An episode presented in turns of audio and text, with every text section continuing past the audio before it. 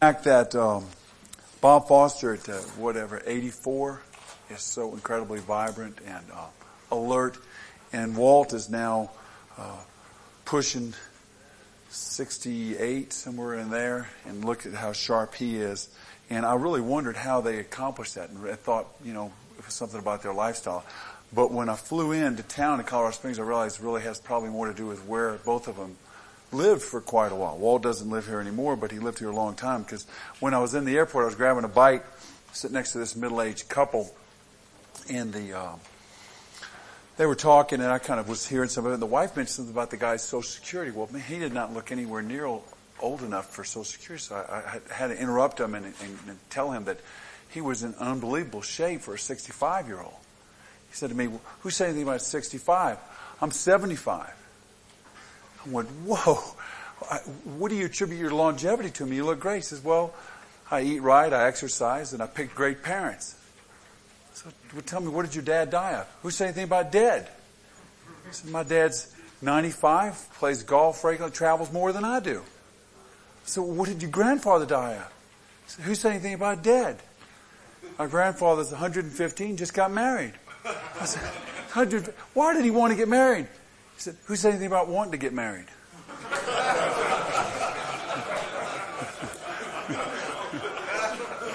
so they, they live a long time, stay vibrant here. Oh, I want to talk, we're going to get uh, a lot more into application right now. Uh, because I have found that uh, uh most businessmen uh, do not connect the dots between what they hear at conferences like this what they hear in church on Sunday and what happens every day in their offices, uh, in their businesses, in their occupations.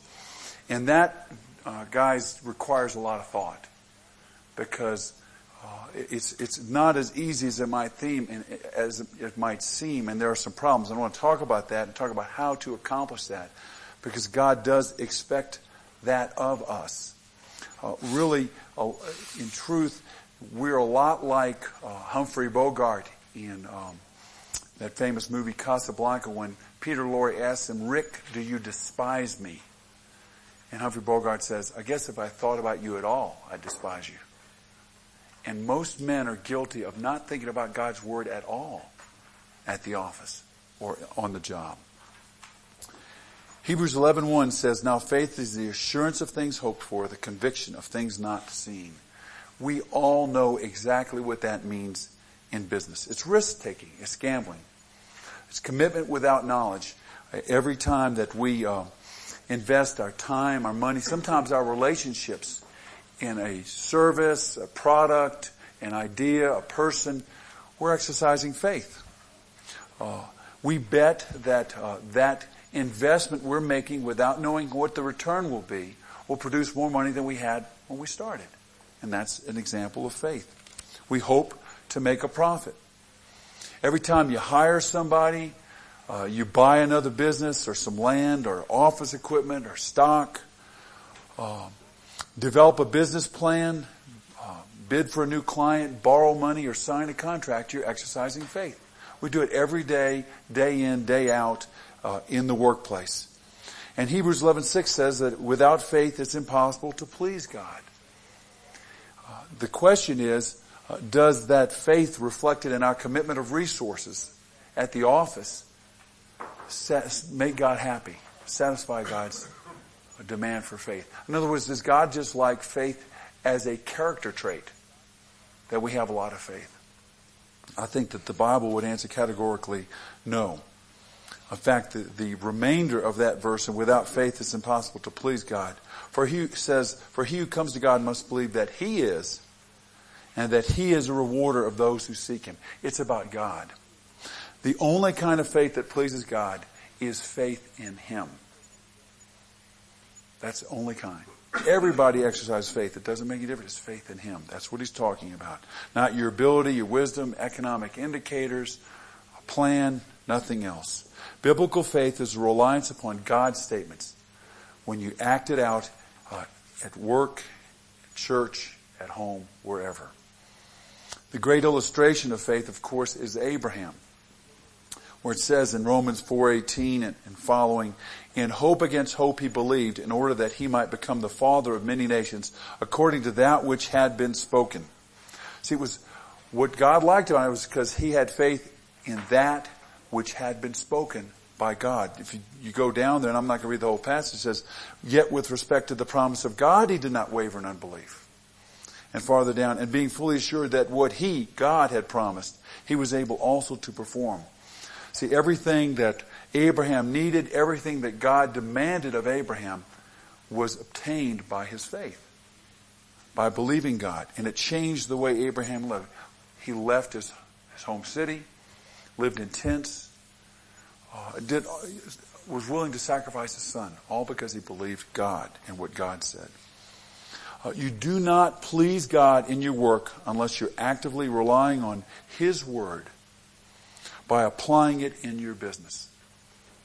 Nothing short of that will make Him happy. Biblical faith is, is and faith in the marketplace, as we're going to discuss it today, is only relates to belief in an action's response to what God has said. How does God's Word apply to what you do every day? When you hire somebody, when you fire somebody, when you make an investment, when you deal with a competitor, in all of those areas. Uh, any before we move on, any questions or comments on that? Okay, how do we shift this business faith that everybody in the United States has to faith in the marketplace that pleases God? And to be honest, the, the threshold question, and I believe uh, the big issue that most businessmen need to really uh, be honest in evaluating is question, can I really trust God? Because it's going to cost you money. It's going to cost you money. And he asks us to do things that will not make business sense. And so do you believe him? Why do you trust a bank? Nobody, uh, if I opened the first bank of Hank in a, a trailer and hung the shingle, I can promise you, I'm not, even the people that know me, they're not going to give me any money.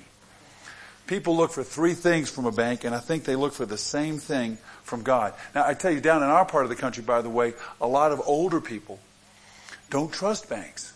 They won't put money in a bank. They bury it in the backyard. They hide it in mattresses. I've had to, I mean, I've had to deal with a number of old people and counsel them on the danger of that. They want to cash their check and walk around town with a wad of money in their pocket because they do not trust the bank. They, and you know what? They just don't know enough about it. But they have to know about the bank's character, about the bank's capacity, and about the bank's commitment. If you don't satisfy all three of those inquiries, you don't put money in the bank. First, character. You want to know what's the bank's reputation? Has it gone out of business three times? Did they steal from people? Has the president been to prison? Who's on the board of directors? You check the reputation. Is it a good bank? Are they take high risk, make high risk loans? You know, can you trust their character? The second thing is their capacity. You want to make sure they don't need your checking account to pay the light bill.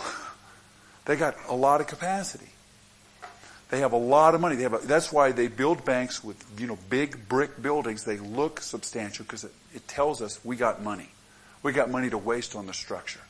Makes us feel secure. They don't need my money. And then commitment. You can have somebody with character and capacity, but if you give them the money and there's no deal, they just go spend it. So they make a commitment. You put money in your checking account, you can write these little pieces of paper, and you get it back. They make a commitment. You, come, you put it in, you can take it out. Plus interest in certain, if you use certain vehicles. The same thing with God. You need to know something about His character. Is He trustworthy? You know, is he, does He have the capacity? I think being all powerful, creator of the universe might give Him an okay on that one. Uh, but can you really trust him? What's his track record? If you, I'll be honest with you, if you don't look into it, uh, whether you say it verbally or admit it consciously, you won't trust him. And has and then you, the key is what commitments has he made? Because any if you put faith in things he hasn't made a commitment in, it's just presumption. He can save you from jumping off a building, but he hasn't promised to. So you have to have all three of those things. That's exactly what Pharaoh understood when Moses said, let my people go. Now Pharaoh was a big businessman and the nation of Israel was a huge part of Egypt's capital. This free labor force. They just had to feed them and house them and they got all the work for free. I mean, it was a, it was a expensive endeavor. So Moses comes and says, uh, give me all that capital. Let them go. And, and Pharaoh says, who is the Lord that I should obey his voice and let Israel go? He understood. If you don't know God, if you can't trust him, if you can't answer those three questions, it's stupid to listen to him. And so he did not know God and he did not let him go willingly. Whenever we disobey, it reflects a lack of faith which flows from not knowing God. You leave, show me a guy who left his wife, I'll show you a guy who doesn't know God. It's that simple. That's why obedience and faith are used as synonyms in the New Testament. And what Walt said is so important. If you believe the building's on fire, we're all out the door. The guys who stay in here don't believe it's on fire. It always comes out in action. And, and Paul asked the same question as Pharaoh with the same result. The issue is you got to connect who God, who's talking to you with doing what he says. When he got mugged on the road to Damascus by God, he's knocked off the horse and he says, who art thou, Lord? In Acts 22 when he describes this. And he said to me, I am Jesus of Nazarene whom you are persecuting.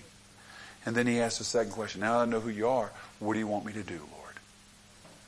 I suggest it's the same thing for us. Once we know who he is, the only logical question is, what do you want me to do?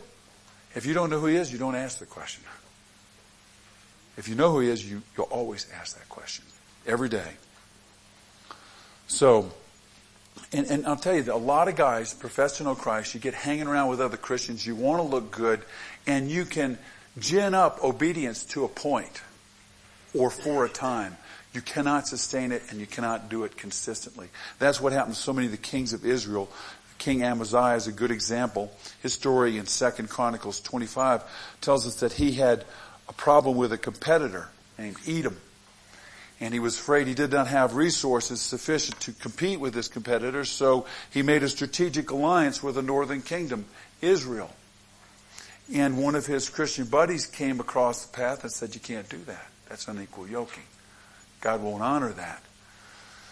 So Amaziah says, well, what, I already paid him in advance. In other words, obeying God's going to cost me some money. What, what about the money, he says. And the prophet says, does not God have much more than this to give to you? Amaziah does it, but if you, if you read earlier in the book, it says that he, he followed the commands of God, but not with a whole heart. And that gives you the insight. He really didn't know God. So he did at that time. He got a good result, but almost just about 20 verses later, uh, it points out that he no longer followed the Lord. He ended up apostate. He could not sustain it. And the same thing is true for us. The same thing is true for us. You can only keep the show up for a while. That is why God gives a revelation of himself with all of his promises and his commands. That's why in John 14, when he's talking to the apostles, and one of them says, show us the Father. And Jesus says, have I been with you so long and you have not come to know me, Philip? How much time you've been spending with Jesus, because if you do, you'll get to know him. You will get to know him. He says, believe me that I am in the Father and the Father is in me. Otherwise, believe in the works themselves. If you just track what he does, it'll tell you a lot.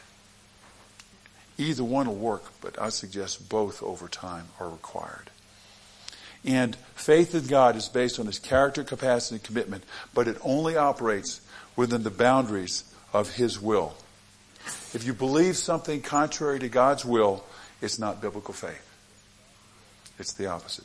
And without a knowledge of God's will, there really can be no biblical faith. And that's why you have to do a little thinking. What, and what we do in our office many, many times, so we sit down and say, what biblical principles apply to this situation? Just to, what might come into play? And we'll jot a bunch of them down, and, and usually that helps us make the, the right decision. Sometimes the decision is morally neutral, uh, but a lot of times it's not. And whenever you catch yourself justifying yourself, well, you know, good time to, to take a look. Good time to take a look. That's why in prayer you can't ask in faith if you're guessing at the will of God. Prayer of faith is a prayer made in the sure knowledge of God's will. You sometimes I've started out praying, I wasn't sure, but in that process of wrestling, God revealed to me, at least as best I could tell, what He really wanted. And then I really started to pray in faith. And I persisted in prayer If I didn't get that, then I usually didn't keep praying for whatever it was. Because God hasn't said, if you have enough faith, I'll do whatever you want. He says, if you put your faith in me, I'll empower you to do whatever I want. Big, big difference. So, well, what does it look like in business? Because most men grab readily the promise of heaven, but they stumble over, uh, you know, commands like don't seek wealth, don't love money, don't meet your commitments. And we're very much like Israel. You see, in fact, I'm going to tell you that in, if you know the Lord's Prayer, in many respects, it's easier to say, Thy kingdom come, than Lord, give us this day our daily bread.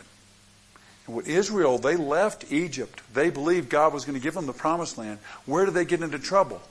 Water and food. The same thing for us. I trust Jesus for my salvation. I'm not sure help me with my mortgage. And they went left, and, as, and finally they got to Kadesh Barnea and they rebelled.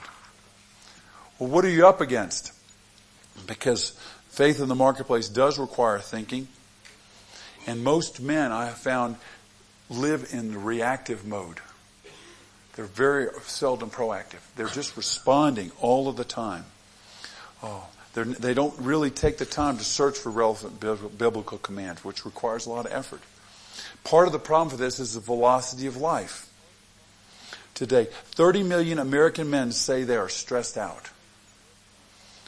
36% say they're rushed all the time. The average office worker in the United States is interrupted 202 times a day. They have 36 hours of work sitting on their desk that they can see all the time and take three hours a week shuffling the piles to find the one that they need to work on next. We spend eight months of our lives opening junk mail and one year looking for misplaced objects. And they've even done a study. The average misplaced object is 10 inches from where it was supposed to be.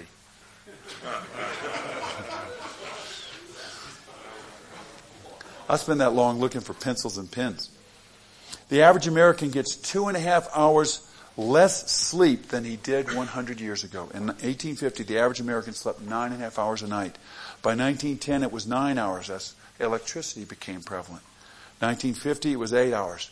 Welcome TV. By 1990, it's seven hours.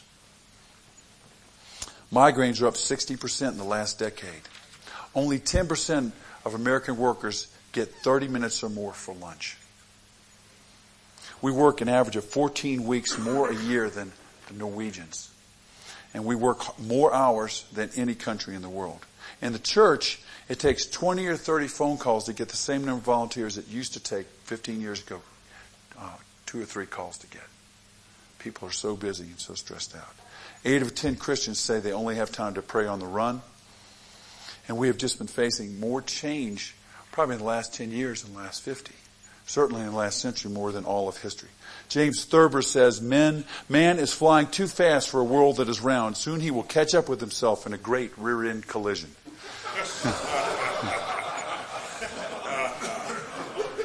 you don't have Jesus, but you know, in the Bible, you never see Jesus running. He didn't heal everybody, but he healed the person who was right in front of him. Our tendency is to see the person right in front of us as an obstacle because we got to get somewhere else. We got to do something else. Big, big difference. Next thing we have to struggle with is our natural inclinations. It's not a pretty picture. Genesis 6 5 says, Then the Lord saw that the wickedness of man was great on the earth, and that every intent of the thoughts of his heart was only evil continually.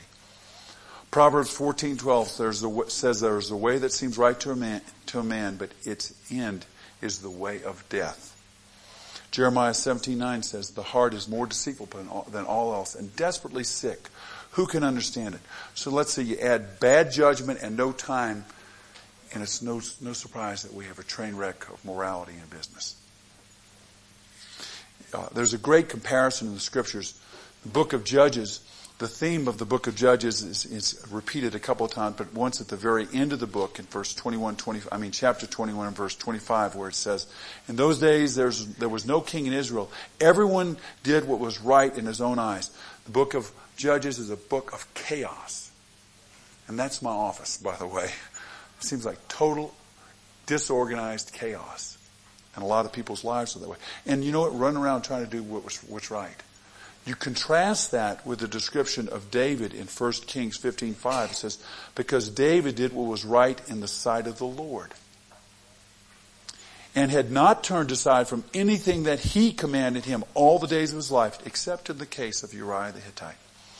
Apparently, there's a conflict between what we think is right and what God thinks is right, and that creates a tension.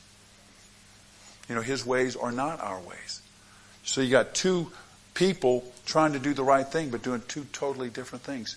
One God condemns in the book of Judges, doing right in his own eyes. The other he commends in, first, in um, First Kings, because he did what was right in God's eyes. So you got to expect that it's not going to be exactly what you would think it would be.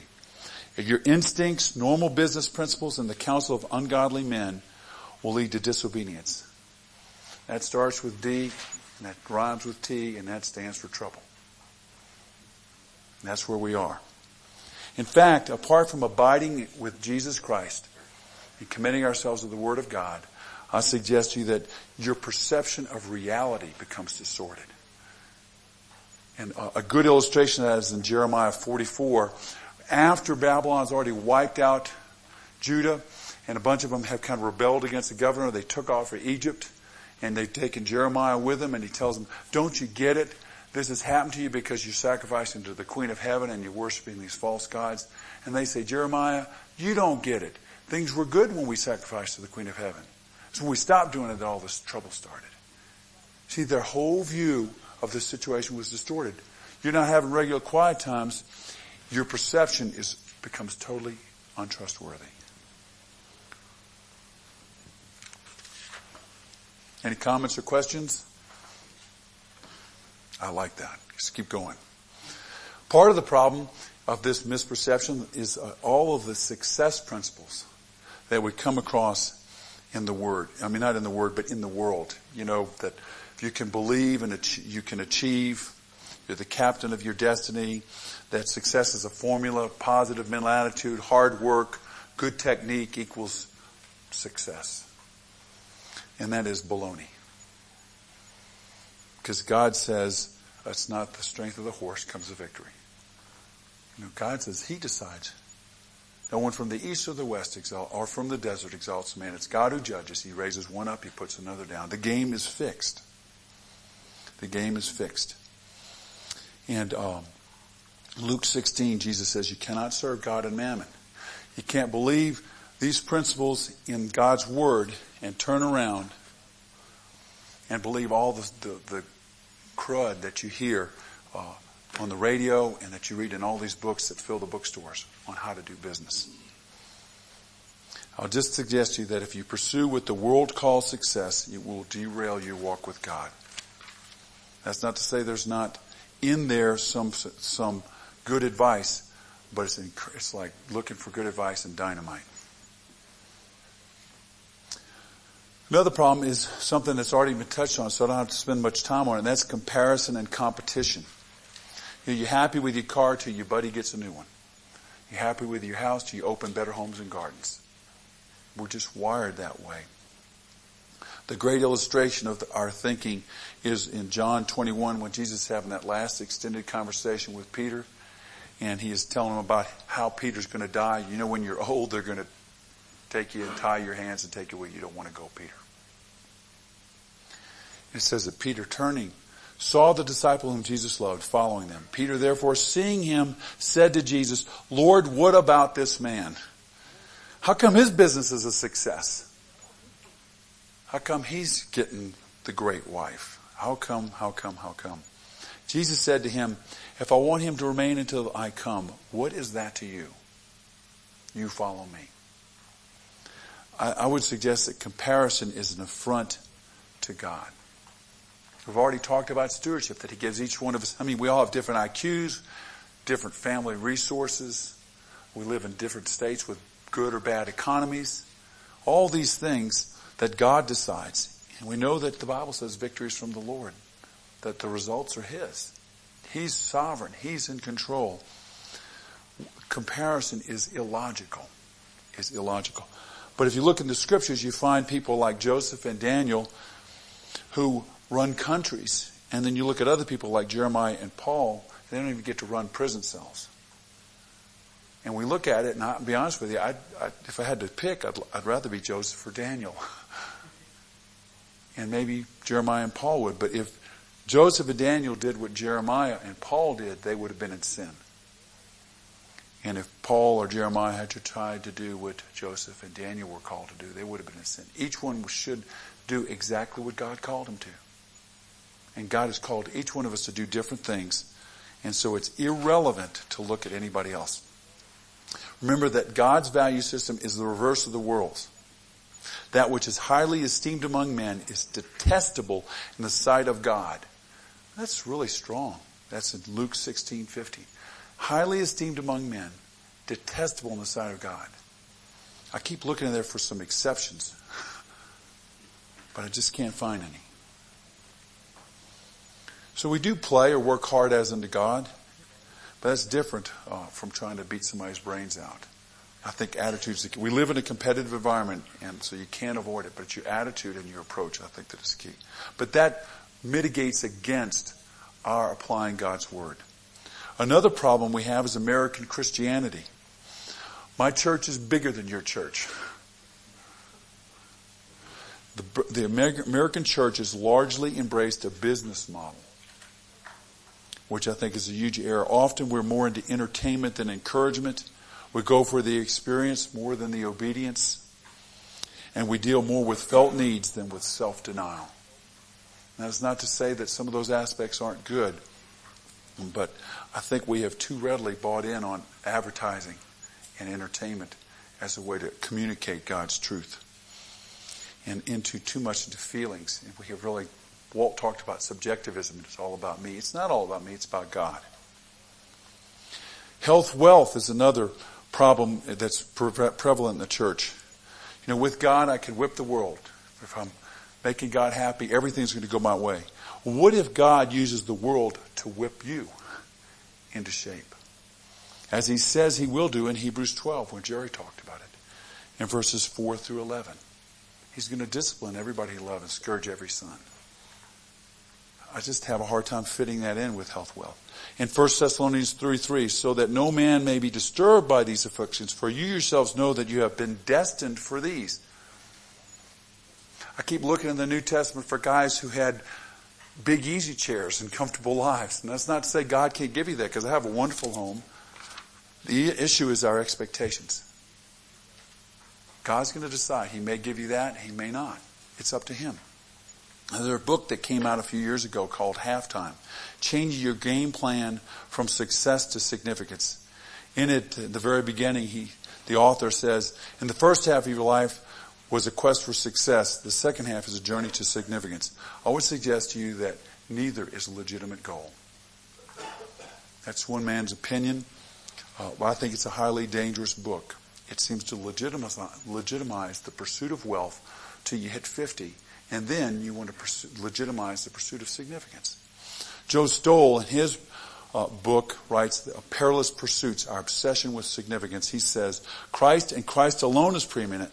He needs no competition. He is the only truly significant person in the universe. He deserves our commitment to reflect his significance, not our own. I would suggest a better approach might be John, um, John the Baptist in John 3.30. He must increase and I must decrease. And I also suggest to you that if God wants you to share the gospel, He wants you to do it today. He will never affirm putting it off until you get your nest egg set aside and you're totally secure and you don't need, you're totally insulated from the economy and then it's safe to go out and minister. He wants you to do it right now, but that takes faith.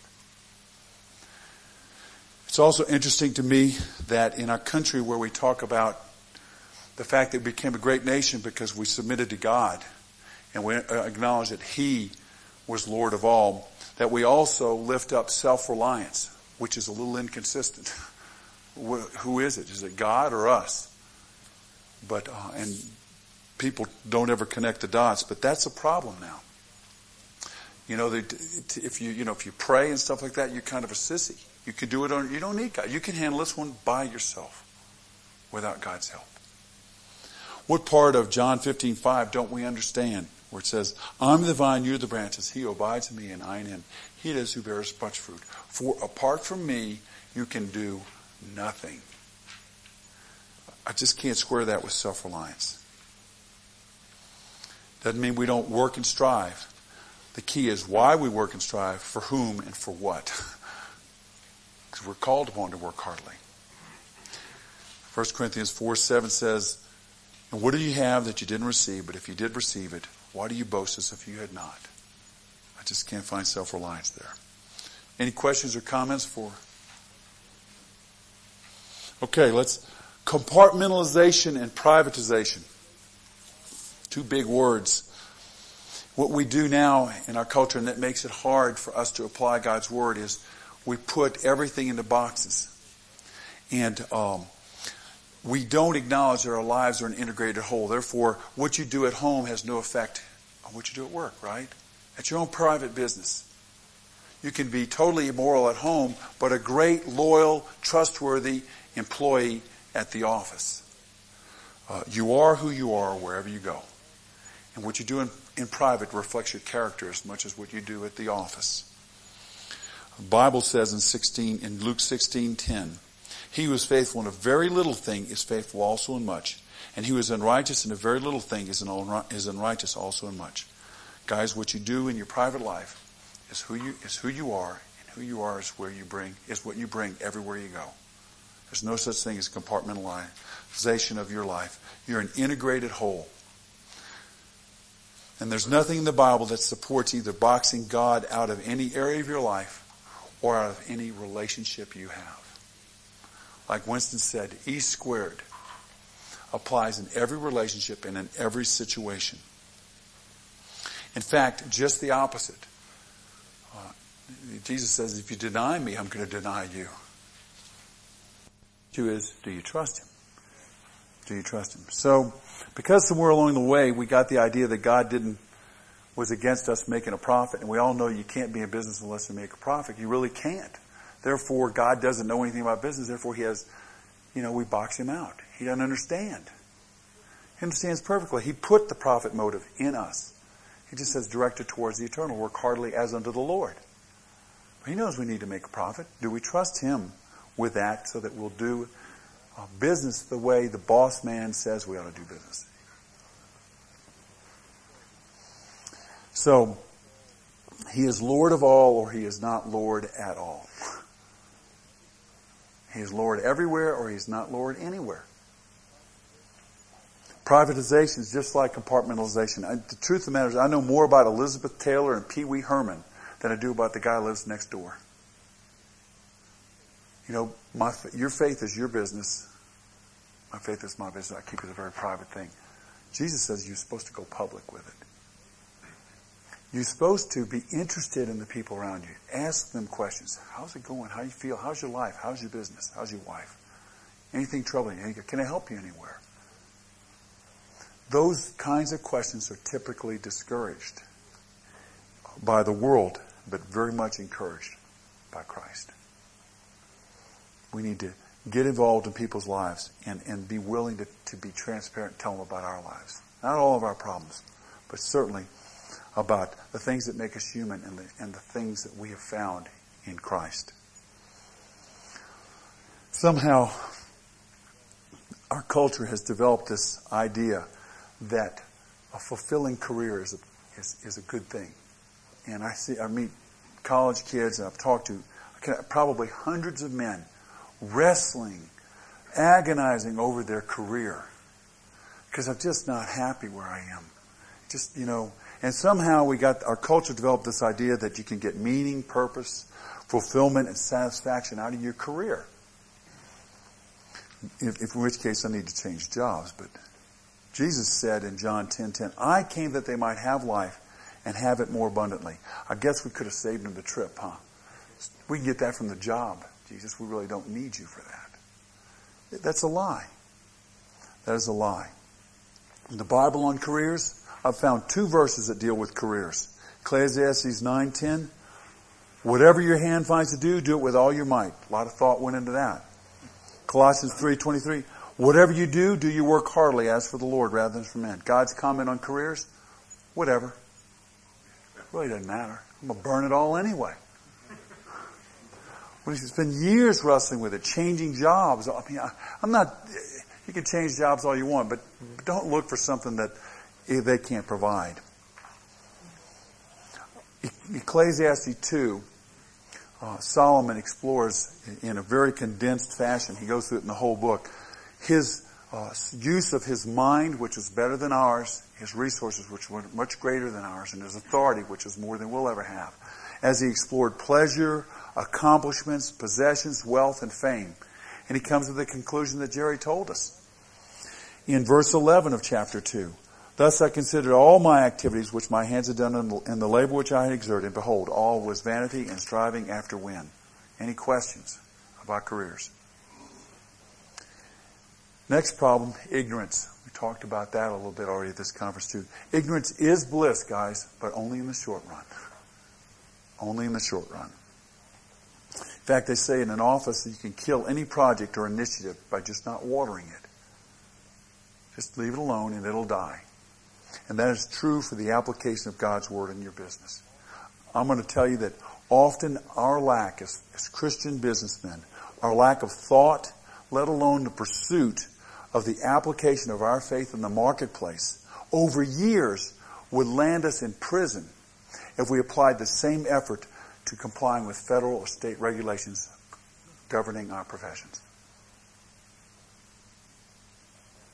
We don't even, I mean, we wrestle, and I'm going to tell you in our office, we wrestle mindedly with a, a, host of complex regulations and how to apply them to make sure we don't get in trouble. We're very thoughtful, proactive. We put in processes and procedures, all kinds of stuff.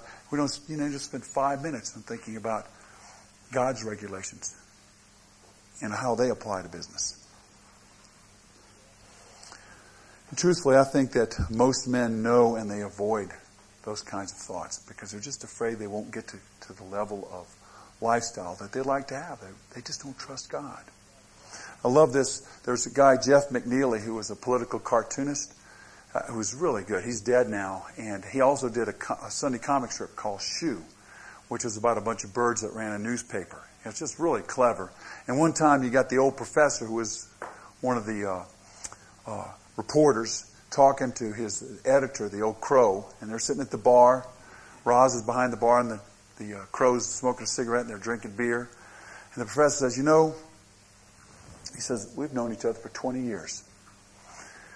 During that time, he said, we've talked about funny experiences we've had together, sporting events, politics, trivia, insignificant stuff. He says, we have never once talked about the important issues of life. Never talked about our values, our hopes, our dreams, our priorities, our perspective. It's never come up.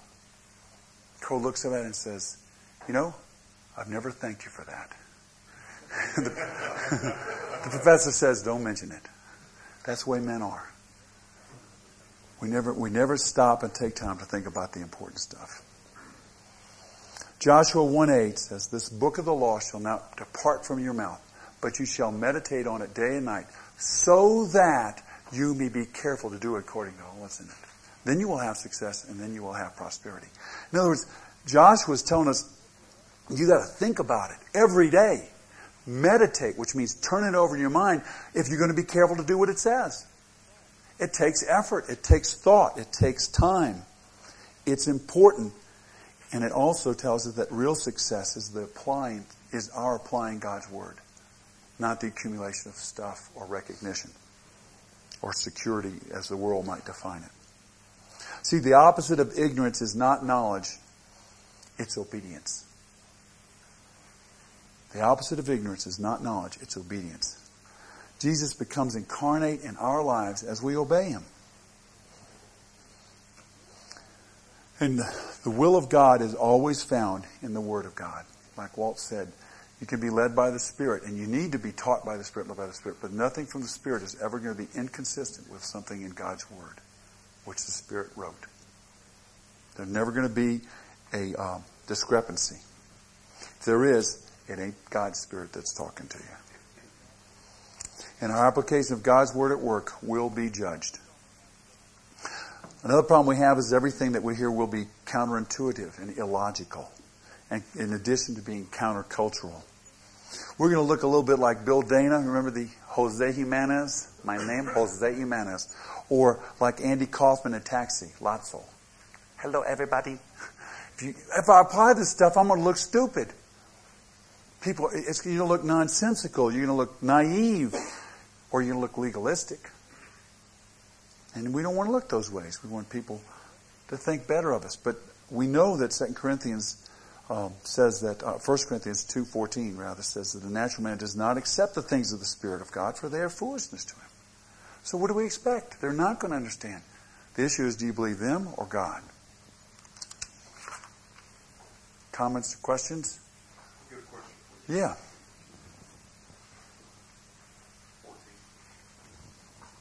When you said the uh, opposite of obedience is ignorance, not knowledge. Well, the the opposite of ignorance is obedience.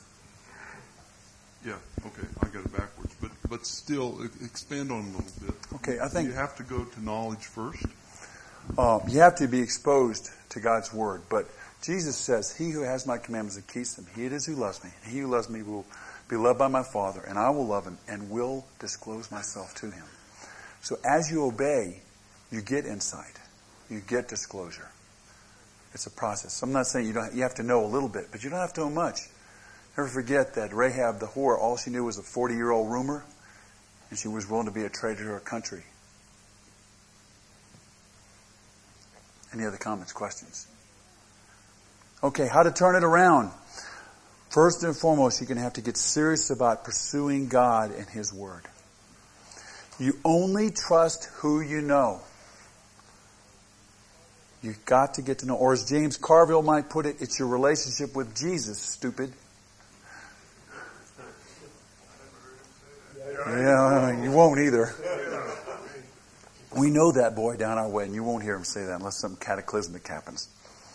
John 17, 3 says, And this is eternal life, that they may know thee, the only true God, and Jesus Christ, whom thou hast sent. That's an incredible statement. We can know God. Not about God. We can actually know His ways. And that is the big benefit of eternal life. Now, if it doesn't seem like a big benefit, it's because you haven't gotten to know God. So you need to get at it like David, you need to be like David. It says, 1 Samuel 13, 14, and the Lord sought for him, out for himself a man after his own heart. And that's, it's reiterated in Acts 13, 22 that David was a man after God's own heart. I thought about that. And sometimes I want to have a heart like David, but it, we tend to kind of think of that like he had some kind of an implant. He had an unusual heart that would look like God's heart or something. And that word really means it's the hind part. It's, some, it's the behind of an animal. It's that it's on him. I'd say down our way we say he's like white on. He was on God like white on rice, like ugly on the ape, like a cheap suit on your back. He was all over God, pursuing him. In, the, in that movie, The Hoosiers, remember he tells that kid, if you've ever seen that, at the end they're playing the big game. He tells the kid, "I want you to be able to tell me what flavor gum he's chewing." And the kid goes in the game and he gets finally fouls out, and the coach looks at him and goes, "He goes uh, spearmint." that's how, that's, that's what that David did. That's what it means when it says follow Jesus. We're on him. We're tracking behind him, seeing what he does, imitating him. We imitate his ways, his priorities, his value, his way of thinking, his perspective. It's the same idea. Pursuing is an active, intense verb. You're right on him like, like my behind is on my back.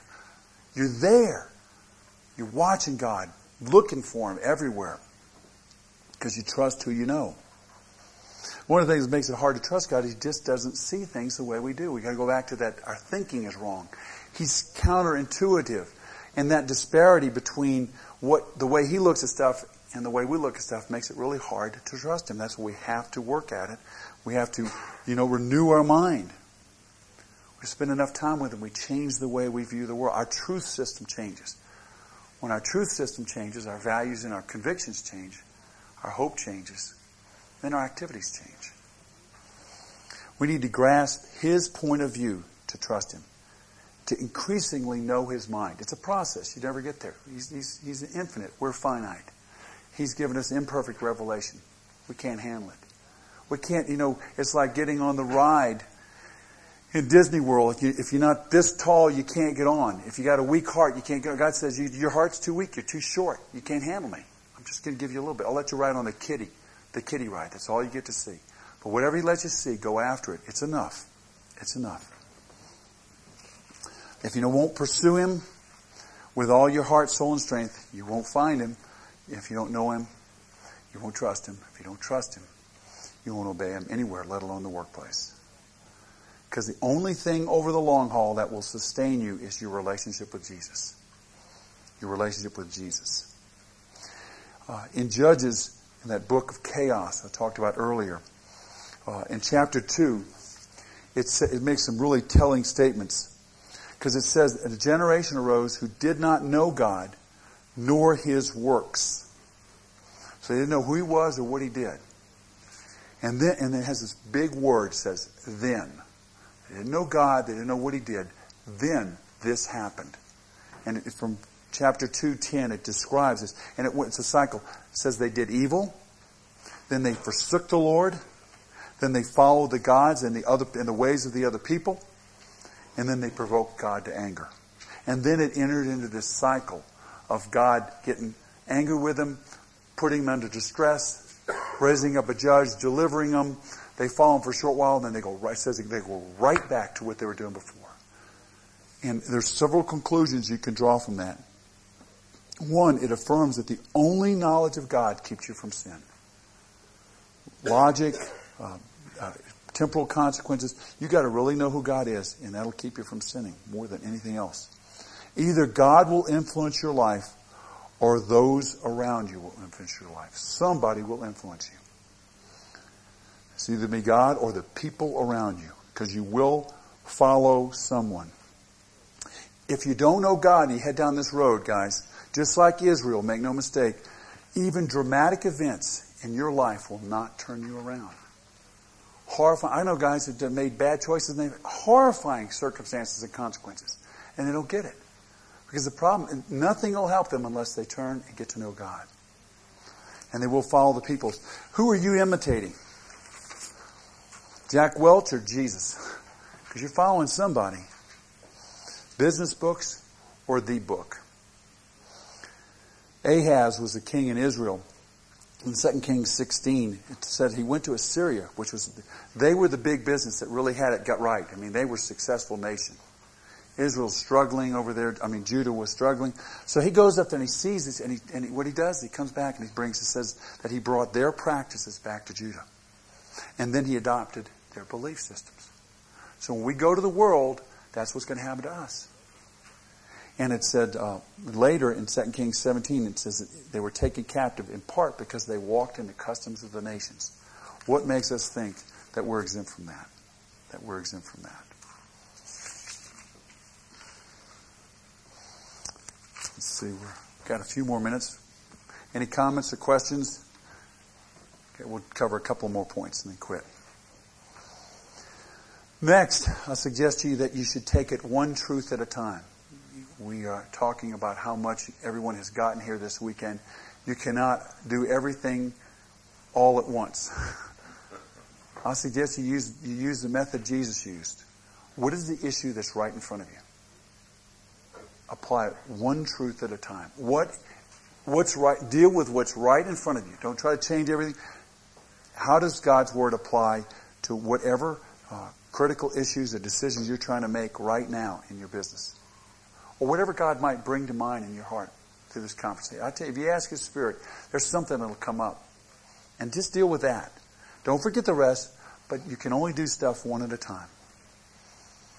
Forget all that multitasking when it comes to God's Word. That's not a, that's not a prescription for success. You need to think about it, pray about it, look at your life, figure out what changes you need to make in the way you're approaching your problems in your life.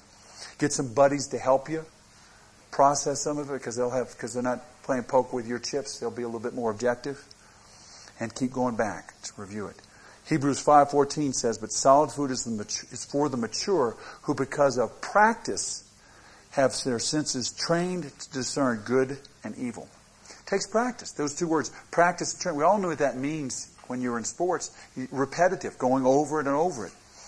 Uh, behavioral scientists tell us that if you move a light switch, it'll take a person 30 times reaching the wrong spot before they'll finally start to reach the right spot. So we need to, the same thing with God's words. We're not going to do it perfectly. You've got to keep working at it. Practice it. It takes effort. Just like training, you're going to sweat. It's going to be resistance. It's going to be hard. But eventually it becomes natural to you. And then all you need to do is periodically go back and review it. You don't need to spend all the, do all the tackling drills you did during the season. Once the season's going on, they just do a few, just to kind of remind you, make sure you keep. We do the same thing because growth is never automatic and change does take effort. And so we got to remember that as we try to apply it. A good truth to apply right off the bat is to wrestle with this issue of God's sovereignty. Is He really involved in managing the intimate circumstances of your life as He claims to be? Are there really no accidents, as the Bible indicates, that rain and weather come from God? Traffic delays, people trying to hurt you, they can't do it without God's, you know, He's uh, in charge of everything that comes in your life. Only two people can hurt you, you and God, and you don't have to worry about Him. Get your arms around that. You want to be like Joseph, who could say at Genesis 50, verse 20, and as for you, you meant it for evil against me, but God meant it for good in order to bring about this present result to preserve many people alive. Yeah, they tried to hurt him. They were God's problem.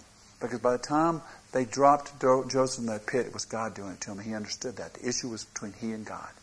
God would take care of his brothers. Romans 8.28 says, and we know that God causes, not responds to, but causes all things to work together for good, for those that love God, to those who are called according to his purpose.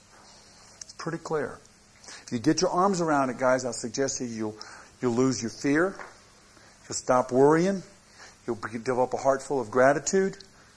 You'll be able to forgive other people, and you won't be angry when things happen that don't feel so good. That's a good principle to start with and to really wrestle with. In the scriptures, every discussion about what happens to a man in the scriptures is between that guy and God. That guy and God. You're going to need to move your hope to the eternal, and that um, uh, we will probably finish on this.